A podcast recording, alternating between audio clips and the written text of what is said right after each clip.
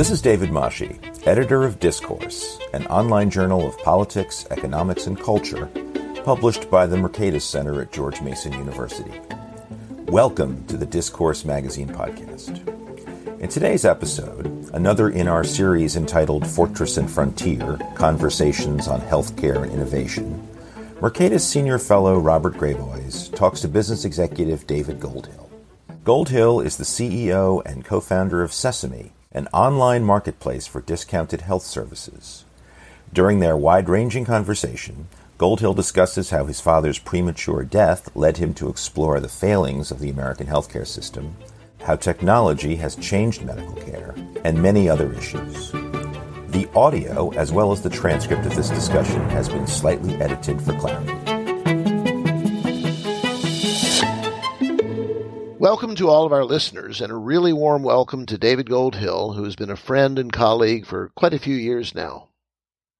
When I first met David, he was president and CEO of GSN, which marketed video games and operated television's game show network. He also founded the TV3 Russia National Broadcast Network. These days, David is CEO and co founder of Sesame, an online marketplace for discounted healthcare services.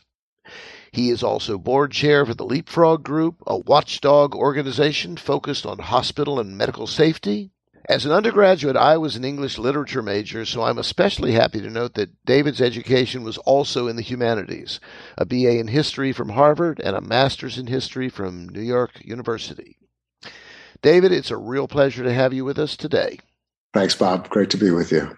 You know, as a health economist, people often ask me to recommend books that will give them a quick and high quality understanding of healthcare and healthcare policy, and especially of American healthcare.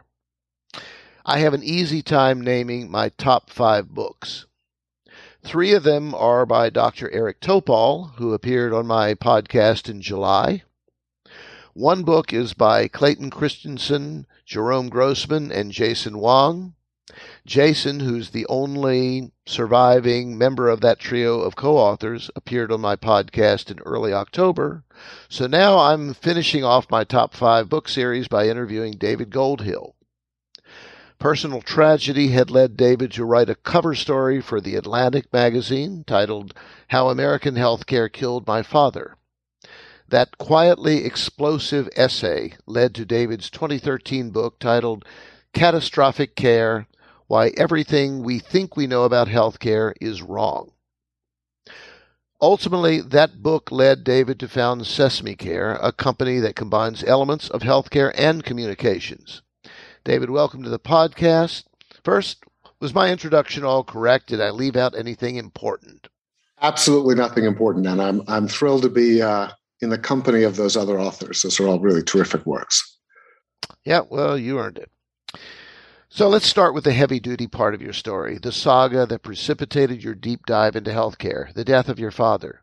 Could you please tell us about your father and about what happened to him in the hospital?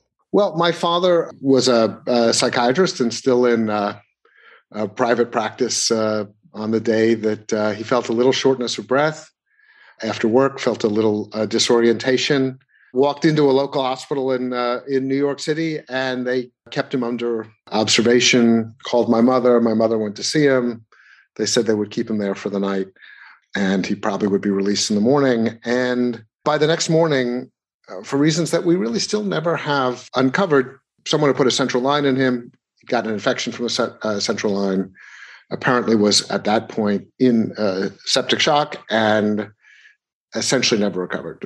He died five weeks later, having not left the hospital. In fact, I don't recall ever having left the ICU. You know, it was, it was quite a shock. Obviously, at my father's age, you are vulnerable to a long range of, of illnesses that can suddenly cause a change in health. But as we understood, the, the major health issue had been the infection he got in the hospital. And as I found out very shortly after uh, uh, my father's death, this was something that was incredibly common. I'd had really very few interactions with the healthcare system personally. My mother had had, had cancer and had treatment for that, so had been obviously involved with that.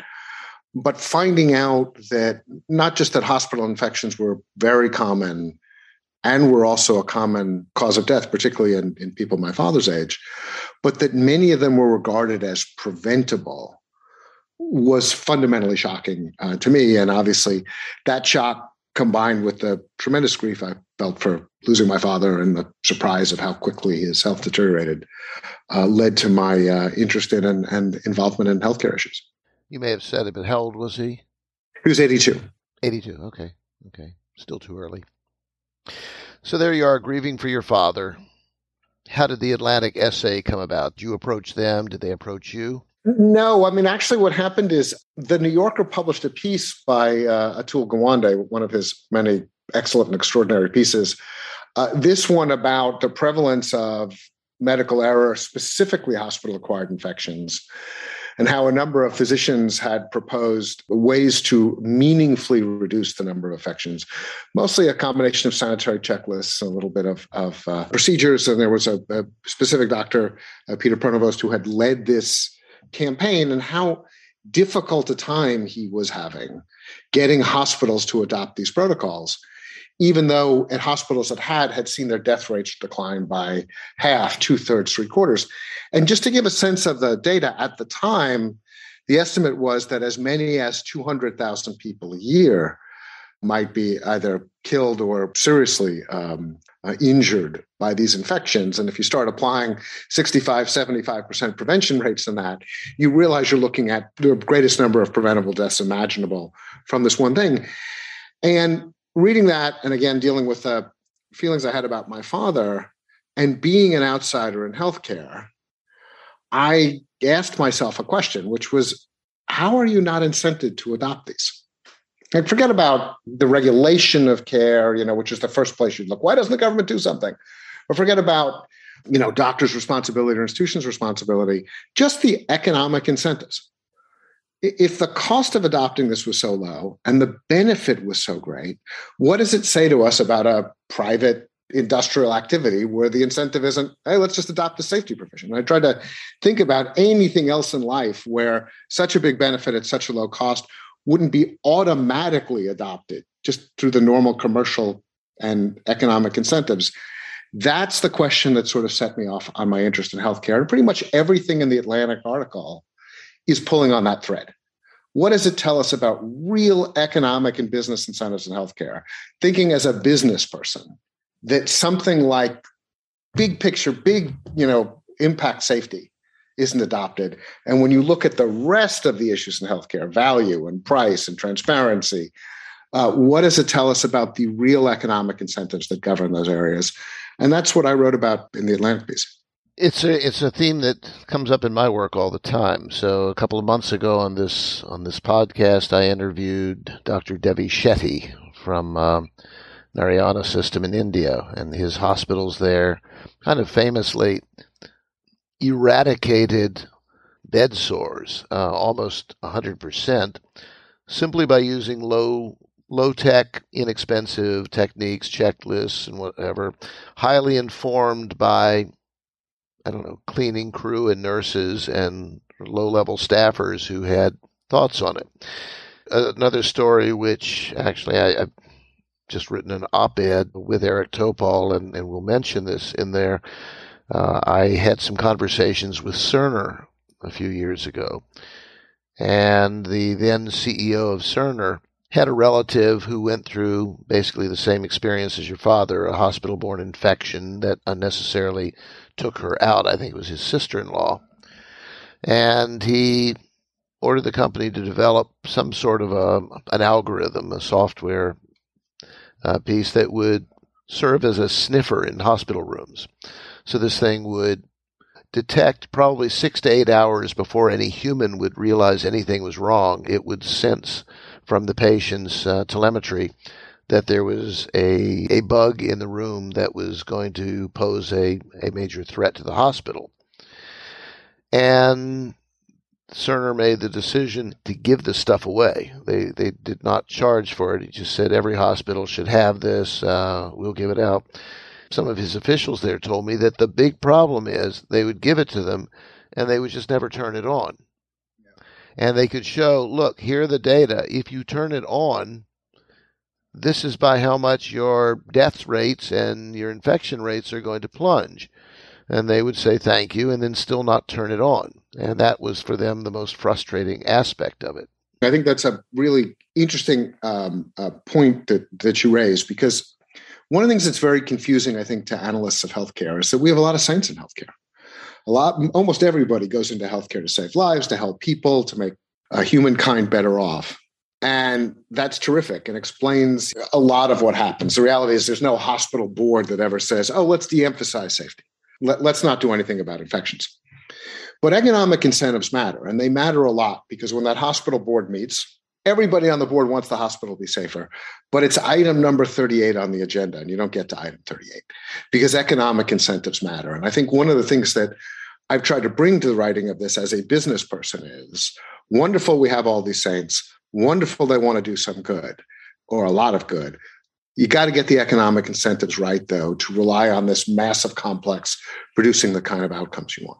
So let me pull a couple of quotes. So Atlantic Essay comes out, and you know I, I met you not too long after that. Uh, I met you, I guess I can't remember if the book was out or whether it was about to be out, but I know it made a big stir. So let me just I went to the source of all information, Wikipedia, and I uh, I pulled out uh, a couple of quotes about that essay. So David Brooks from the New York Times wrote if I were magically given an hour to help Barack Obama prepare for his health care speech next week, the first thing I do is ask him to read David Goldhill's essay. And CNN's Fareed Zakaria called it, quote, the best article I have read on American health care, unquote. John Schwenkler of the American Conservative referred to it as, quote, maybe the best writing on health care, unquote. And as these quotes indicate, your essay earned plaudits from both sides of the political aisle, which was certainly no easy feat, especially during that politically contentious time. Uh, so, could you, I don't know, summarize the essay for it? What were the main points that a reader would learn from reading it? And I hope some of them will read it after hearing this. Well, yeah, I mean, I think your your last point is spot on, which is this was a very politicized moment because of the debate over what ultimately became the Affordable Care Act, which was just being formulated then. And we got into one of these terrible binary partisan debates does the Affordable Care Act save humanity or destroy it? And uh, my article steps completely away from that and just says, look, you know, um, um, American healthcare is a office tower uh, whose foundations are crumbling, and so arguing over how many floors we should add to it, you know, is entirely a temporary solution at best. What I said is that much of our knowledge about healthcare was based on the mid 50s, uh, mid 20th century, 50s, 60s time when all of the world healthcare systems were created. And they were created around a type of healthcare which was very, very active, very major, where the patient knew nothing you know, based a lot on the first for famous economics work that you know had been done that patients had not nearly enough knowledge to es- exercise the normal discipline on the healthcare system. It had to be managed centrally by someone other than the patient, and that the alternative had proven far worse because we were missing all the benefit of having patients as consumers, that we had confused the social desire to provide a safety net for everybody with the very different thing of substituting for everybody as the customer. That we had created a system where the customers of the system were in absolute control of the economy, but the customers weren't us, they were Medicare and large insurance companies, and that their goals and objectives were very different than what ours were, and that disconnect was growing. Basically, if I could summarize in a sentence, is that the assumptions on which healthcare policy in the US and everywhere else were of a specific time. And a combination of healthcare and healthcare needs, technology, information technology, and all the other stuff about the consumer world had changed so much that it was time to completely rethink those core assumptions. And so it was far enough away, I think, from the partisan debate for both right and left to see things of interest in it. The right, obviously, interested in getting market forces more powerful in healthcare. And the left, I think, to some extent, attracted by what I was saying, which is government's probably not going to be a great regulator when it's the industry's business partner. And right now, the government is the industry's business partner.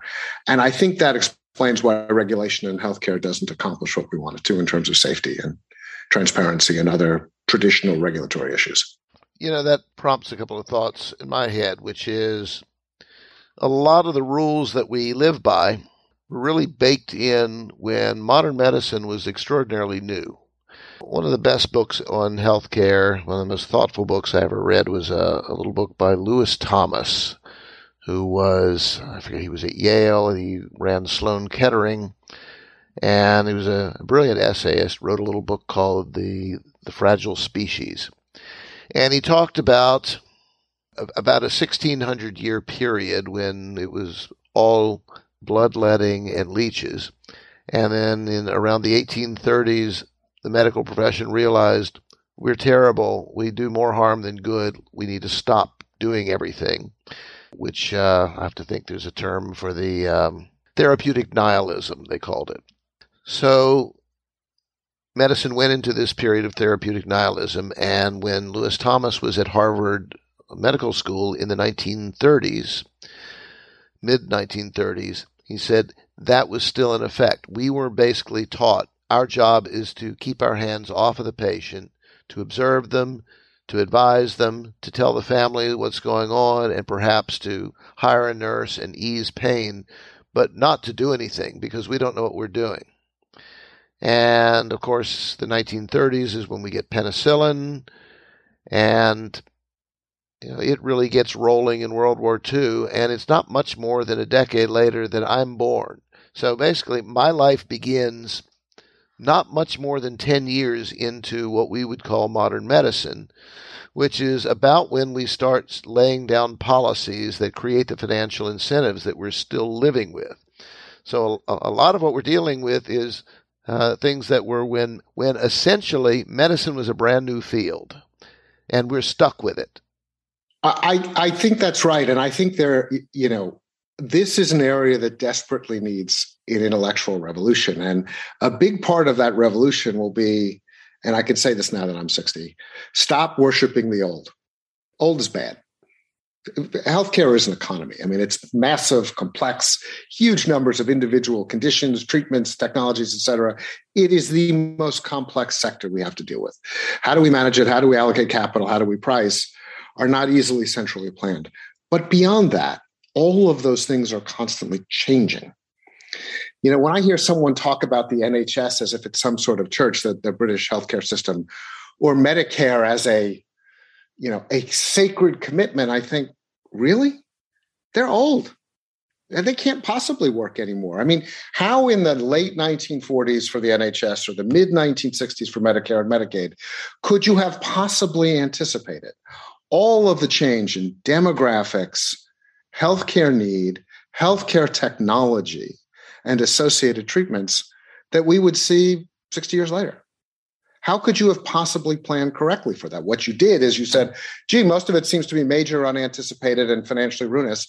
And we built a system around that. So, somewhere between 75 and 85% of every healthcare dollar is now spent on something that is a long term chronic treatment. How does that work in an insurance system? It doesn't.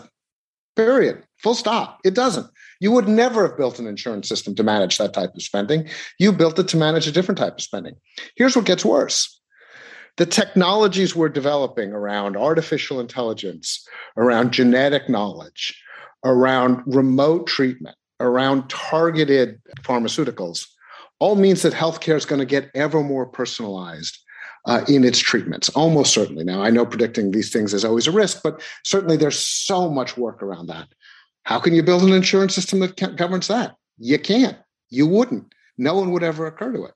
So, what we do in the rest of the economy is we say, hey, when we move from physical mail to email, we don't insist the post office deliver the email, right?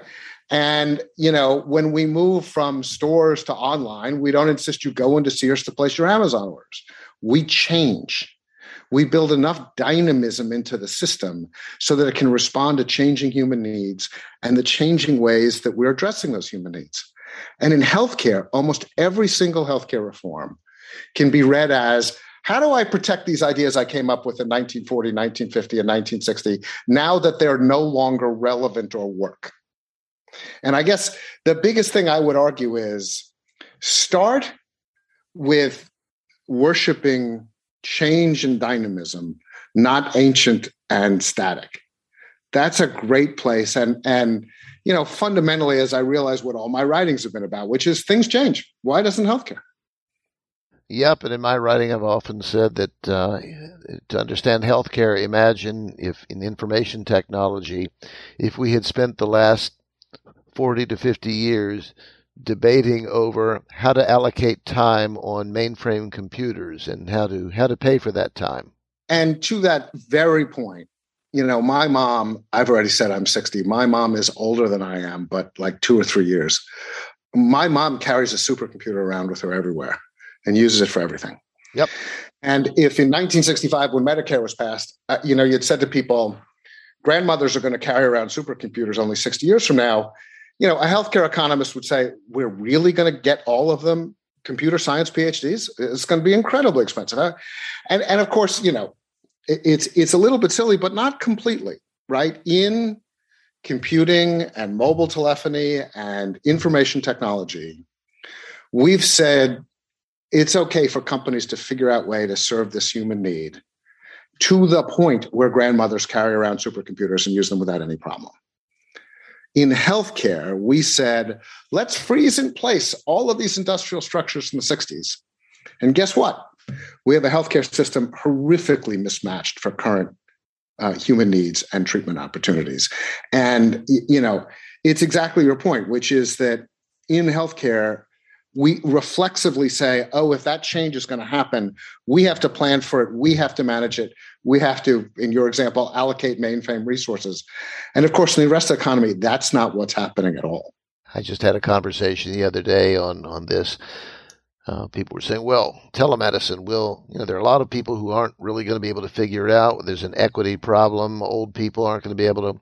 And what I always do then is I send a link to a YouTube video. It's uh, in around 1940, the Bell system produced a 20 minute video explaining how to use rotary telephones because it was absolutely terrifying a large segment of the population. how will we ever be able to do this?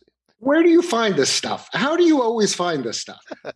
That's what I do in life. I'll send I'll send you that one too. I want that. But it's great. It's got this I don't know, this old character who's the grandfather with a Vermont accent, and he's, we don't need these newfangledy phones here. And, uh, but, but they felt the need to do a 20 minute video because this was so complex and so frightening. Whereas, you know, millions and millions of grandparents were using, you know, FaceTime and, and other technologies to talk to their grandkids every week. And somehow they figured it out. Go ahead. And, you know, I don't even know if you know this story, but my mother narrowly averted uh, your father's fate when she was 92. She was talking FaceTime with my nephew, who is an emergency room doctor. And she was sitting alone in her apartment, and he asked, "How how you doing, Grandma?" And she said, "I'm I'm pretty good uh, for an old lady." And my mother was extremely sharp. She her mind was undimmed, and she was just using her iPad. She said, The only thing bothering me is on my bottom here, I have this sore and it's hurting and it's not getting better, but I'm going to make an appointment and go see the doctor in a week. So I don't know. My nephew picked up on some cues and looked at her and was watching her breathing and watching her face. He said, Grandma, I, I, I hate to ask you this, but do you mind showing me the wound? And uh, my mother was a character and said something along the lines of, well, heck, I'm I'm 92 years old. What do I care? So she swung the camera down and showed him and said, "Let me call you back in a few minutes." And he called my brother, who's also an ER doctor. Said, "I think she's going into septic shock." Mm. And he said, "I think we need to get her to a hospital this minute." So he called her back and, and sent my niece over to pick her up, I think, or I forget how they got her there, but got her to the hospital. And indeed, she had, I'm pretty sure it was a MRSA infection. And I mean, she, it was touch and go. They barely saved her, but they, she, she managed to get another year and a half of good life out of it. But, uh, but it was the sort of thing, and my mother was no technologist, but somehow that little device just, uh, you know, she liked it and it saved her life. Well, I think that's I think that's uh, first of all, I don't. Uh, you never did tell me that story before. That is uh, an incredible story, but there's also something you know in the previous statement that I think relates to one of the big things we need to have an intellectual revolution about. We need to worship change, and we need to stop looking for solutions that fit everybody. There are so many times you'll hear criticism of an innovation, including a meaningful cost saving innovation, of everybody can't use that so the way we get to everybody can use something is not to dumb everything down to a level where it's useless, but rather to get something that works that give people an incentive to figure out how to use it. And the idea that only 75% of the population has access to this is a argument against doing it I think has really harmed innovation in healthcare. I mean, telemed being one of the most obvious things where we're now celebrating this innovation that is literally 20 years old in the rest of our lives and is now brand new in healthcare because we finally have rules to reimburse it. I think we got to get used to this idea that in the real economy, one of the things that drives innovation isn't that I found something that works for everybody, but that I found something that works for some identifiable somebodies. The somebodies like it, it enables me to have enough of a business model to extend the functionality. And eventually eventually i'm teaching grandmothers how to use supercomputers and it takes three minutes to figure it out. It doesn't come all at once. And one of these sort of straitjackets in healthcare and i understand the desire you know for uh, greater social uh, access. It's a it's a desirable and commendable one but it's defeating when it prevents innovation from happening. Because sometimes innovation happens only amongst the few. Once you've got success there, you can then you have the tools to, to, to spread it more generally in society. That tends to work much better. And these arguments we have in healthcare, which we think are about virtue and social goals, wind up just putting us further and further behind the rest of the economy.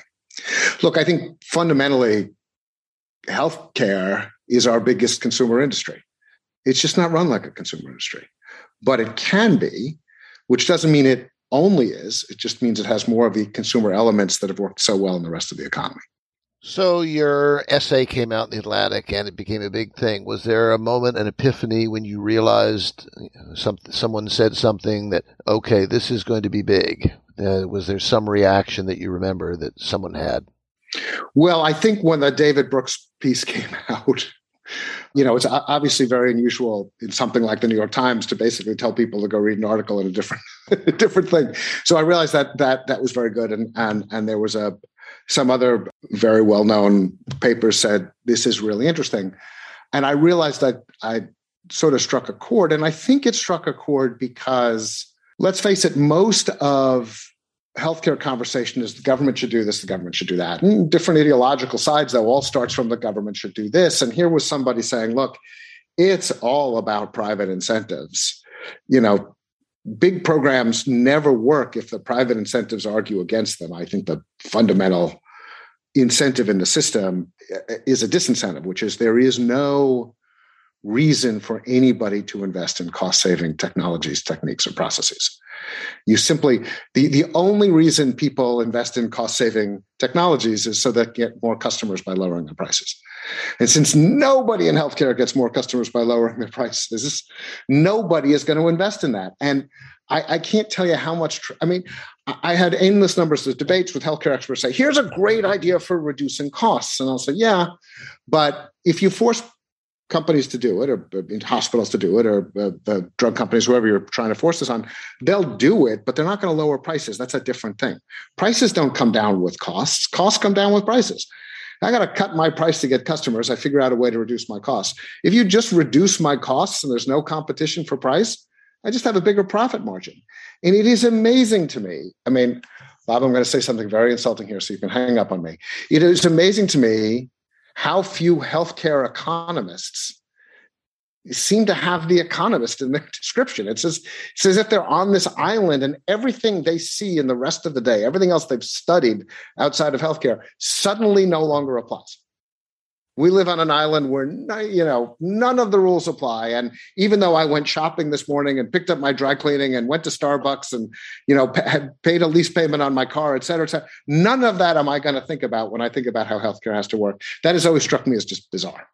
I agree. I agree. Uh, present company excluded. Yeah, absolutely, absolutely. No, I yeah, and the the ideological end of it's enjoyable. One of my stock phrases is that you know, the left side of the spectrum believes that the role of the federal government should be to stamp out competition and obstruct innovation, whereas the conservative side of the aisle believes that that the job of stamping out competition and obstructing innovation should be best left to the states.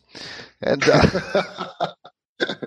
uh, but but I think in healthcare, you're right. Is that is that both parties. This is a bipartisan issue. I'm not particularly partisan about it because reforms on both sides, you know, whether they seem more market flavored or more state flavored, have ultimately the same effect, which is one size fits all. Let's protect this old existing system we built. It's no longer relevant to how people really live. Yep. So we move on to the book. So this essay grew into a book. You know, how'd that come about and where does the book go that the essay didn't? Well, I think it's much broader. I mean, I, the essay really is specifically about our belief because I, uh, you know, the, uh, President Obama had discussed some of the principles that he was thinking about for what became Affordable Care Act. That we can solve the affordability problem with what is essentially financial engineering. And so it, the essay is very sort of tight on here's the discussion we're having. Here's probably why it doesn't work because it doesn't materially change the incentives the, the book steps back a bit further and sort of asks more broadly what are the fundamental underlying issues? And, and that's where i think i talk more about how the, the system no longer works. This role of the insurer or medicare as customer has not disciplined the system the way individual consumers do and looks more broadly at, at potential solutions to the problem. It's it's it also gets more into the issues of regulation and how regulation is compromised by the government being partner customer you know of, of the industry. And then i think also attempts to get at what i call you know island thinking in healthcare like i just mentioned that somehow the rules in healthcare are totally different than anything else. And that this this sort of belief we had i mean kenneth arrow famously wrote about it that since healthcare had to be different uh, healthcare had to be different. And that that all the changes that have happened that enable us to make healthcare more normal we've kind of ignored. So the book's now eight years old. So, is there anything you've learned in those years that would lead you to change what you wrote back then? Has anything surprised you for the better or for the worse since you wrote Catastrophic Care? Yeah, a bunch of things. I mean, I think I have more of a historical sense around this and more of an international sense around this. Specifically, I think the US healthcare economy, because it drives innovation in a way that others do not, can't easily be compared to other healthcare economies. And all of these things we do, you know, on the right, asking why we can't be more like Singapore, on the left, maybe asking why we can't be more like the UK or Canada, is really a bit of an apples and orange comparison. The US is the absolute dynamic engine of the world of world care innovation, um, and that's been a big a big change. I think specifically though, like many others at the time, I thought that moving more cash directly to consumers in the form of um, high deductible accounts would more rapidly transform uh, the healthcare system. F- fundamentally, you know, looking for greater market forces and care, what you really need is a customer who cares about the stuff we care about, and that's us, right? We care about price, we care about value, we care about safety, we care about all those things in a way that intermediaries cannot. And the idea behind all these high deductibles were well, have the patient be responsible for more of their spending, and you'll have markets develop. What I didn't anticipate were two things. One, the most important thing, which is outrageous. And if I had the government do one thing, I would have it do this is that insurers have weirdly insisted on the same control over your deductible spending as the non deductible spending. So even though they're not reimbursing you, they tell you what doctors you can go to, they tell you what prices you have to pay, you know, they tell you what's approved as a deductible expense and isn't. It is utterly absurd. It's the worst of both worlds. You have the consumer writing the check, but unlike anything else in life, being told they can't shop around. And so really the way shopping around works, of course, is that the consumers aren't supposed to do anything. Providers are supposed to desperately try to take their business. There's about $130 billion of deductible business. That's a lot of business. And no provider has any incentive, any incentive at all to try to get you to shop with them for your deductible spend because the insurer insists on controlling all of it. And it is just, it is how, and we see a lot of it in healthcare, how one small detail can undermine a huge public policy goal all by itself. So high deductible plans don't work because they're subject to insurance networks, which makes no sense at all. How self insured companies have allowed this to happen, I have no idea. Uh, but it's appalling. That's sort of the one, and, and and it means that this architecture around high deductibles fails, as it has. Yeah, again, going back to Narayana when I interviewed Shetty, I had talked to some members of his organization a few years back. They opened a hospital uh, in collaboration with the, the American Ascension System, and they opened it in the Caymans, and it's much much lower prices than here, guaranteed prices. You know, so the example was uh, hundred thousand dollars for a bypass here. It was, you know, in India at his hospitals there, it's under two thousand, but in the Caribbean it was about thirty thousand. And I asked them, I said, "Well, okay, you're aiming for an American clientele. Have you ever talked to American insurers and said maybe you could send people down here?" And he started laughing. He said, Yeah, we've had that conversation many times. I said, Well, what's the problem? He said, Well, they get very excited. They look at our costs and they think, wow, this is fantastic. Um, and then they get to a certain point. They say, by the way, okay, if we send our patients down here, will you be able to give us a, a breakdown of the, the costs? And we tell them, no. What we'll tell you is the operation will cost $31,000 and that's the only number you'll get. They said, well, but is there any way you could break out, you know, how much is that going to the surgeon and how much is going to the nurse and how much to the floor space and whatever? I said, no, we just tell you it's $31,000. Says, well, we're, we're very accustomed to having a breakdown. And he said, well, so we can give it to you, but that will require us to construct a new building, fill it with accountants, coders, computers, whatever, and then we can give you the breakdown. But the bypass will cost hundred thousand dollars. So we can give you the the breakdown for hundred thousand dollars, or we can give it to you without the breakdown for thirty thousand, thirty-one thousand, whatever. Which do you want? And then they shake their head and say, "Well, re- we really like having the breakdown." And then it, that's the end of the discussion, and it's just maddening and crazy. Well, but you know, the whole presumption that an insurance company is going to want to save money on healthcare spending is absurd. You know, particularly post ACA, we limit their profits to 15% of what they spend. That's not exactly a massive incentive to reduce spending. I think, you know, a lot of people are confused at the fact that we have a lot of for profit entities in healthcare means we have some sort of free market healthcare, but we don't. Things like pharmacy benefit managers aren't free market. Things like insurers told that they charge on a cost plus basis aren't free market. Um, these are not competitive, properly incented institutions. They're working within a set of rules that encourages a lot of bad behavior. And I think the example you use here's an insurance company that could, in theory, in your example, save $70,000 per surgery. Not worth it. Not worth it. Whereas I suspect if the patient was you or I, we would say, okay, I could live without the itemized bill and save the $70,000. And fundamentally, what people don't get is the former is inevitable when you put intermediaries, particularly cost plus intermediaries, in charge of the uh, healthcare economy, the consumer function. And when you put you and I in charge of the consumer function, which is okay, $70,000 off, I can live without an itemized bill. And that lack of flexibility and all, all of that is missing in a system where you say it's got to be top down controlled.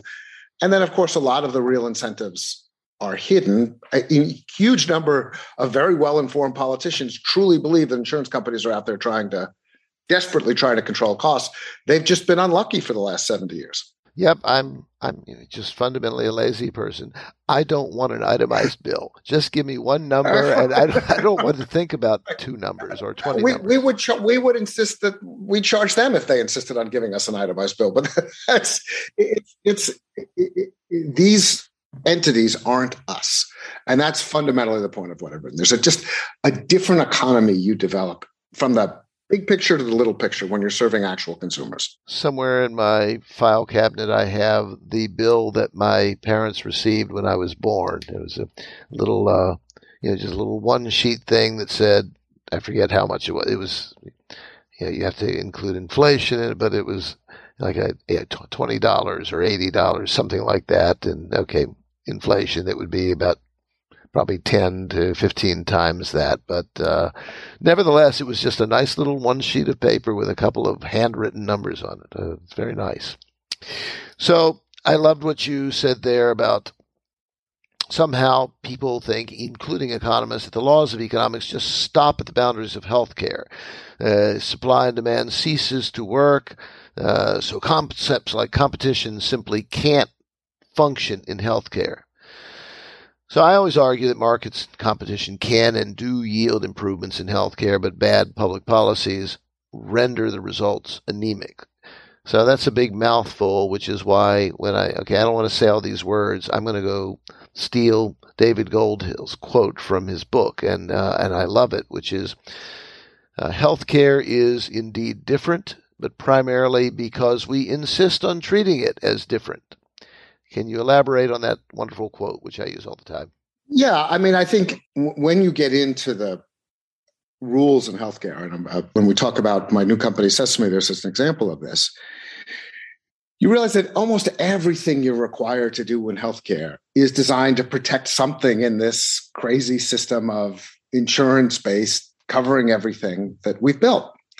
That very little of it makes sense on its own. It's all designed to keep this ridiculous and now totally out of date edifice standing. And so that so much of the stuff that is unusual about healthcare that, you know, some people on the left will say is about healthcare itself, some people on the right will say it's about state control, is in fact just all about this original sin of everything in healthcare must be different from everything else and needs this massive structure to be managed and paid. Look, I mean, just just the numbers. The payment system in healthcare just managing all the money flowing from consumer and taxpayer to healthcare provider is estimated to be somewhere around $300 billion a year. There are more people who work on figuring out healthcare bills, adjusting them, upcoding them, downcoding them, reviewing the coding than there are doctors. And all of that to do what? To protect us? We got to pay for those million people do that work. And when you start unraveling this, and and unravel it from you know sort of first principles which is we as a society are committed to universal health care. We don't want people not having access to care they can get. And, you know, maybe not 100% of us feel that way, but it's some number deep into the 90s. We, we, we don't want your ability to get health care dependent solely on, on your bank account or your income. We want to see healthcare technology advance because we all understand that the greatest good in healthcare is achieved by the things that haven't been invented yet. That was the case a generation ago and two generations ago. It'll be hopefully the case for a long time. That advancing technology is so important for humankind. And we want people treated fairly. But strangely enough, we've insisted that there's only way to manage all of those things together. And despite tens of thousands, if not hundreds of thousands, of what would be called SKUs in other industries, right? It, the most unimaginable variety of healthcare needs and specific conditions and different preferences and all the rest. We've said, let's build a one size fits all around this. And the question is Am I more likely to accomplish those goals by having markets run most of healthcare and having government intervene to do what only it can do, provide the ultimate safety net, regulate as a regulator and not as a business partner, uh, ensure competition, or am I better off achieving what I've achieved now? I don't know how many more decades of failure we need to give something else a try, something more normal a try. And then, lastly, to add to that, healthcare is changing. My use of the system 50, 60 years ago was about if I was unfortunate enough to have heart attack and I needed emergency whatever. Cancer was an emergency procedure. Okay. Almost, it's not that people don't have heart attacks now, but the overwhelming bulk of healthcare is about managing long term conditions. The patient is actively involved in that, both as the manager, as an as a the person who makes the ultimate decision with the doctor, as to what course of action I'm going to use here. There's almost always choice now. You can do this, you can do this. And we still have the system based on, oh my God, I have a heart attack and I'm unconscious in, a, in an ambulance. There's so much more possibilities to create something more consumer friendly, more flexible, and you know, more more diverse. And instead, we're we're looking backwards instead of looking forwards. And that's what I'm saying is that it's not that healthcare is fundamentally different. It's that the way we answered these questions 60 years ago prevent us from answering the questions today in a more flexible, dynamic way, reflecting a very different world. Absolutely. So if you had a magic wand, I don't think you have one, but if you have one, what what are, what would be one or two things that you would just change totally about American healthcare? I would probably go the opposite direction of the Affordable Care Act in terms of insurance. I would encourage massive diversity in insurance products rather than try to get everybody having the same insurance or three or four different types of insurance that we could all price compare because that is not a way to create actual price competition and i would i would have the safety net work around parts of uh, insurance that were not economically priced but I would love to see extreme catastrophic plans. I would love to see the broadest variety of possible insurance, the hope of moving insurance towards what it does really well, which is help you plan for the unanticipated, major, and catastrophic, and take it out of what it does incredibly badly, which is to be the customer in the system. I think another small step, which I mentioned before, but I think it can have very powerful consequences, is to prohibit insurers from regulating deductible spend. It's your own money. You want to set a limit as to at what point I can uh, be covered, that's fine. But the reality is, patients are going to be far more careful about spending their own money. And if you don't believe that, then you know it's absurd to believe in high deductibles to begin with. But the idea of saying we want we will allow markets for customers to exist here, but only on the demand side, not on the supply side. Providers aren't compete, but patients should feel free to shop around with them. That has worked terribly and is a disaster. And that would be my big and little. And as I mentioned, intellectually, trying to have the conversation move from how do we protect the old to how do we create dynamism in the system, new ideas, not one size fits all, not just accept change, but embrace change. How, how do you get the Amazons and the Apples and the Teslas? of healthcare, you get it by giving them someone to sell to. And right now, they have no one to sell. They can't. No innovator can sell to an insurance company or Medicare. An innovator can only sell to a customer. We need to get real customers back in the system. Yep, and I will just note as a public service, um, someone listening to this might say, "Oh, okay, so Goldhill is one of these typical conservative guys," and just but but what you're saying really has nothing to do with your overall political philosophy and where you position yourself. That you're I don't know, one of the most iconoclastic guys politically that I've known. Yeah, I mean, I, to, to me, it's not it's not let's let's embrace markets because markets are always better and government is always bad. In fact, you know, my belief is there are some things in healthcare government must do but we've compromised its ability to do well. So the safety net has to be provided by the government, in my mind, and there's meaningful regulation that needs to be accomplished by the government. I think we're doing both quite poorly. The safety net is way too expensive without being close to universal, and regulation is very, very spotty because you know.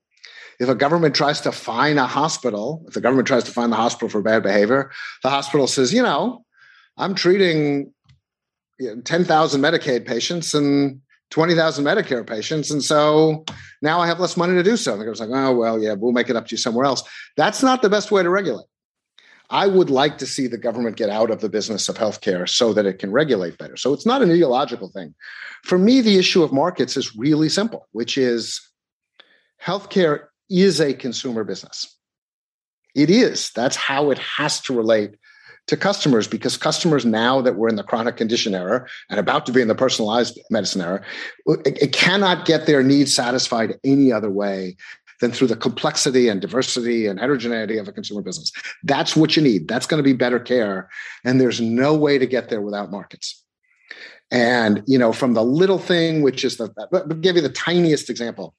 There's no pediatricians working at 10 p.m you ever had a newborn, and I, I now have a three year old, so I'm a couple years away from it. You know, the first time she gets sick, you want to take her to the pediatrician, and they always first time get sick at 11 o'clock at night. Why are there no late night pediatricians? Why is your only choice the emergency room, which is terrible for a newborn? Well, your only choice is because reimbursers say there's no difference between the inputs used at 11 o'clock at night and 11 o'clock in the morning. Therefore, the price at 11 o'clock at night is the same as 11 o'clock in the morning. Therefore, no one works at 11 o'clock at night if you had markets operating, there's going to be some late night pediatrician in every city in the country who charges one and a half X her regular rate. Parents are going to be happy. Babies are going to be better off. Maybe yes, maybe no. The doctor's better off. Those positive sum things can never happen in a centralized one size fits all economy. And because healthcare is now a consumer industry, we need lots of those things to happen in order to satisfy the range of human demands that exist today. And of course, I know that you are busy trying to form markets, uh, be a marketplace. So you co-founded Sesame, and you're the company's CEO. So tell us all about Sesame. Uh, what is it? Uh, what do you hope to do? And and I'll I'll throw in there when you when you get through telling us that uh, I know there's others who've tried to go down similar roads. So, for example, Amazon, Berkshire Hathaway, and J.P. Morgan Chase formed Haven, which was supposed to somehow harness the power of markets for the benefit of their employees and maybe for others. Uh, but then it eventually folded. So, so what is Sesame, and how is it different from Haven or other attempts to do this? And uh, where do you want to go with it? Well, you know, Sesame is, which you can find at sesamecare.com is in a way one of the simplest ideas in the internet. It is a marketplace for buyers and sellers, uh, in this case of healthcare. What we have is 17,000 doctors and other providers list their services for sale. So, telemed, urgent care, consultations in person or tel, telemed with specialists, primary care physicians.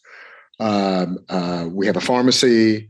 We have labs, we have imaging, we've got a wide range of uh, outpatient procedures, and they're all priced, and you buy them. And, you know, it's a traditional idea in the internet, but revolutionary for uh, for healthcare, which is that for the corner of the market we serve, which is called the direct pay market, where you're not using insurance either, you know, because you don't expect to get reimbursed because your deductible is too high or because you're uninsured or your insurance doesn't cover a particular service, you're a cash price payer, whether you know it or not. You can come to Sesame and do what you do sort of everywhere else, which is look at a price, look at, as importantly, the exact nature of the service the providers are offering. There's no insurance codes on our platform. The doctors say, here's what I'll offer an appointment. Here's what I'm doing in this procedure. Uh, here's the price. Here's the time. And it's one of those things that, again, really old in the internet. I was on the board of Expedia, which was something like this at the very early days. Um, it brings markets to things where there had been previously been confusion or lack of clarity or inability to just simply transact on your own as a customer uh, to healthcare. And what we see is something really interesting. We see very, very low prices. So prices that are usually 20, 30, 40% below what insurers call their discount prices. But providers get paid up front, which is very important because it's a long, boring topic, but high deductibles have basically created a lot of what's called credit risk and collections risk for providers. They can avoid that through Sesame. Our patients pay up front in return for which they get and lock in a great price. But what's interesting is it's a positive for both sides. For our doctors, it's a source of new customers. It's a way of getting those customers without the credit risk I mentioned. And it saves them an enormous amount of time and administrative expense. If you talk to a typical independent doctor's practice, they'll say the cost of taking insurance is 20, 30, 40 cents out of every dollar of revenue. Well, you serve a direct pay customer, you don't bear that expense and you get paid up front. Uh, we've been in business. We relaunched about, uh, we had done an experiment a couple years ago, and then we relaunched last year after the pandemic allowed us to. It's grown enormously. And what's interesting is how it's grown. We've seen lots of doctors reduce their prices because as Sesame has gained volume and we've served, you know, well over 100,000 patients, there's a reason to reduce your prices. I'm going to get a whole bunch of patients. Many of our doctors get 20, 30, 40, 50 appointments a month. And they haven't just reduced their prices, which is great, but they've also redefined their services. We see packages existing on Sesame that haven't existed anywhere. We see what's called dynamic pricing, which is a different price for a different time of the day, reflecting the doctor's busyness or lack of busyness or desirability of an appointment. All the things that you see in a normal economy, you see in healthcare on Sesame, and that's our goal. Uh, it's not a it's, it's a business, and I we think ultimately a very very good business, but you know it's also obviously proving out this thesis that consumers have really been harmed by the lack of market dynamics in healthcare. Uh, our providers aren't rigorously competing with each other, but they certainly understand that, you know, if they have five hours free and they want to do telemed tonight and somebody else is pricing those at $25, you know, pricing at $45, you're going to get a lot fewer patients. You may get more because they like your particular practice or they like your quality ratings or what have you. The last thing I would mention on that is that a key part of Sesame is that what's being communicated between doctor and patient, seller and buyer is value, which is not just price. It's quality of the physician, years of experience, location in some cases, nature of the specialty, natures of the, the uh, treatment packages that are offered. And that is the most important thing is understanding that on a healthcare marketplace, it's never going to be just about price. It's going to be about this bigger issue of value. So where are you different from, say, Haven or or some of the others who've tried this? Well, but Haven really hasn't. I mean, it wasn't clear to me what Haven was trying, but Haven is that, based that, that on. was a problem too. Uh, that was a big problem, but Haven, I, I think, uh, was based on a premise that is fundamentally wrong in healthcare, which is that a big intermediary has leverage. So public policy says, oh, employers really care about the cost of healthcare. They're the ones going to drive down the cost of healthcare. And employers have now been providing most of healthcare funds for almost 70 years. At what point do you give up an idea that doesn't work? There's a good reason employers can't drive down the cost of healthcare is because when it comes to healthcare, they've got a very complex agenda. A lot of it is about employee relations. A lot of it is about not doing anything wrong or a mistake or what have you the reality is, if you're a big enough employer, you know very well that the cost of care is really coming directly out of the cost of compensation, not coming out of your bottom line. And so you don't have this sort of simple thing which the consumer has, which is, I want to pay less for that period. If you're the head of HR or even a very big company in America, you're not getting promoted to CEO because you saved your company money on healthcare expenses. You can only get fired for employees complaining about you depriving them of necessary care. And so the employer incentives are very, very complicated. Look, I've been an employer or CEO for a, a, long time and one who's very interested in benefits. And the fact is, I want our benefits to be, you know, competitive, but not excessive, controlled, but I don't want my people not getting the care that they need. I don't have a simple objective and neither do America's employers. It's, it's the wrong place to look for reform. And yet we continue to do so. I, I don't know about Haven, but I do know that no employer in America has leverage over the healthcare system. I don't care if you've got a million employees, you don't have a million employees in one market with one hospital. It's just not how it works. And again, your employees are very sensitive to the quality of their benefits. You can only go wrong by trying new things. Uh, my hats off to those companies that are trying to do innovative things because it takes a lot of courage in this market to do so. But at the end of the day, companies have too complicated a set of objectives to be good reformers.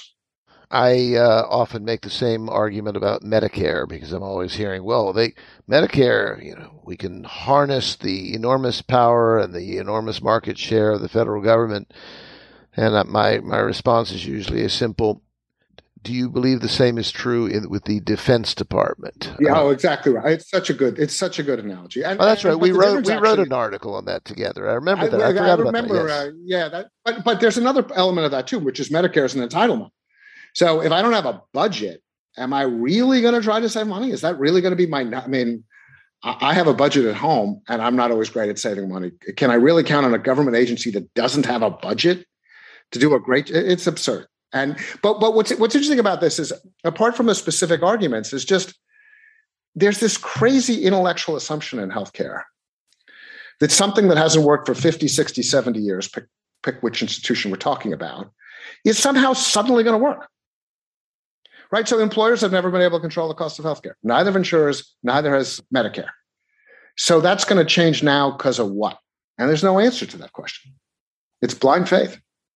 Well, we're coming up on the uh, end of our time, but I did want to throw, I always like to throw out the question that I used to throw out to my students uh, on day one of our of our classes, which is I would ask a student, what's the single most interesting thing about you or something really kind of interesting. And sometimes they told me about a personal accomplishment or a famous relative or somewhere they had been or something that had happened. So I don't know. Tell us something that will really interest that audience out there. Well, well, Bob, you've known me for a long time. You know there's nothing interesting about me. So I will try to come up with something. And I think the thing that's most interesting about me that is relevant is that I met my wife in the restroom of a bar.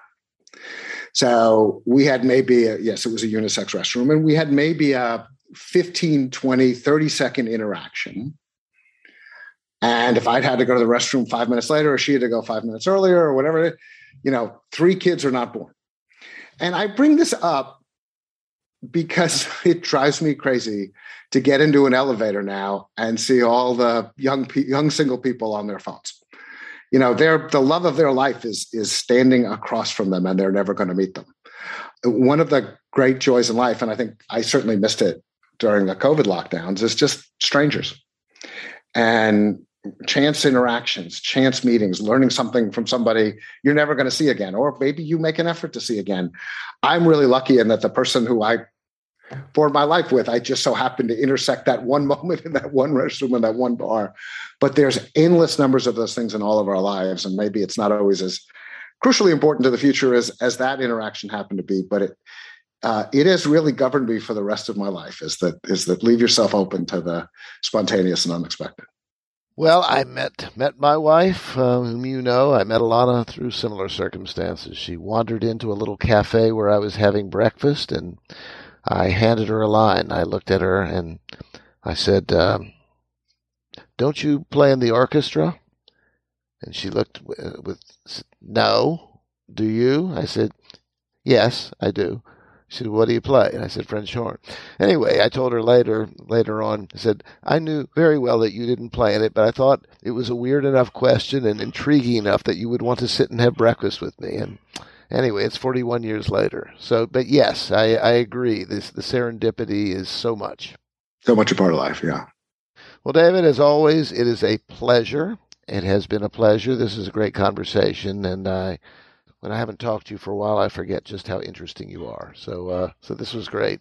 Thanks for the time today, Bob. It's great to great to spend time. Thank you for listening to the Discourse Magazine podcast. You can subscribe to the podcast on Apple, Spotify, Google, Stitcher, or your favorite podcast app. And please feel free to share this podcast with like minded friends and to leave us a review.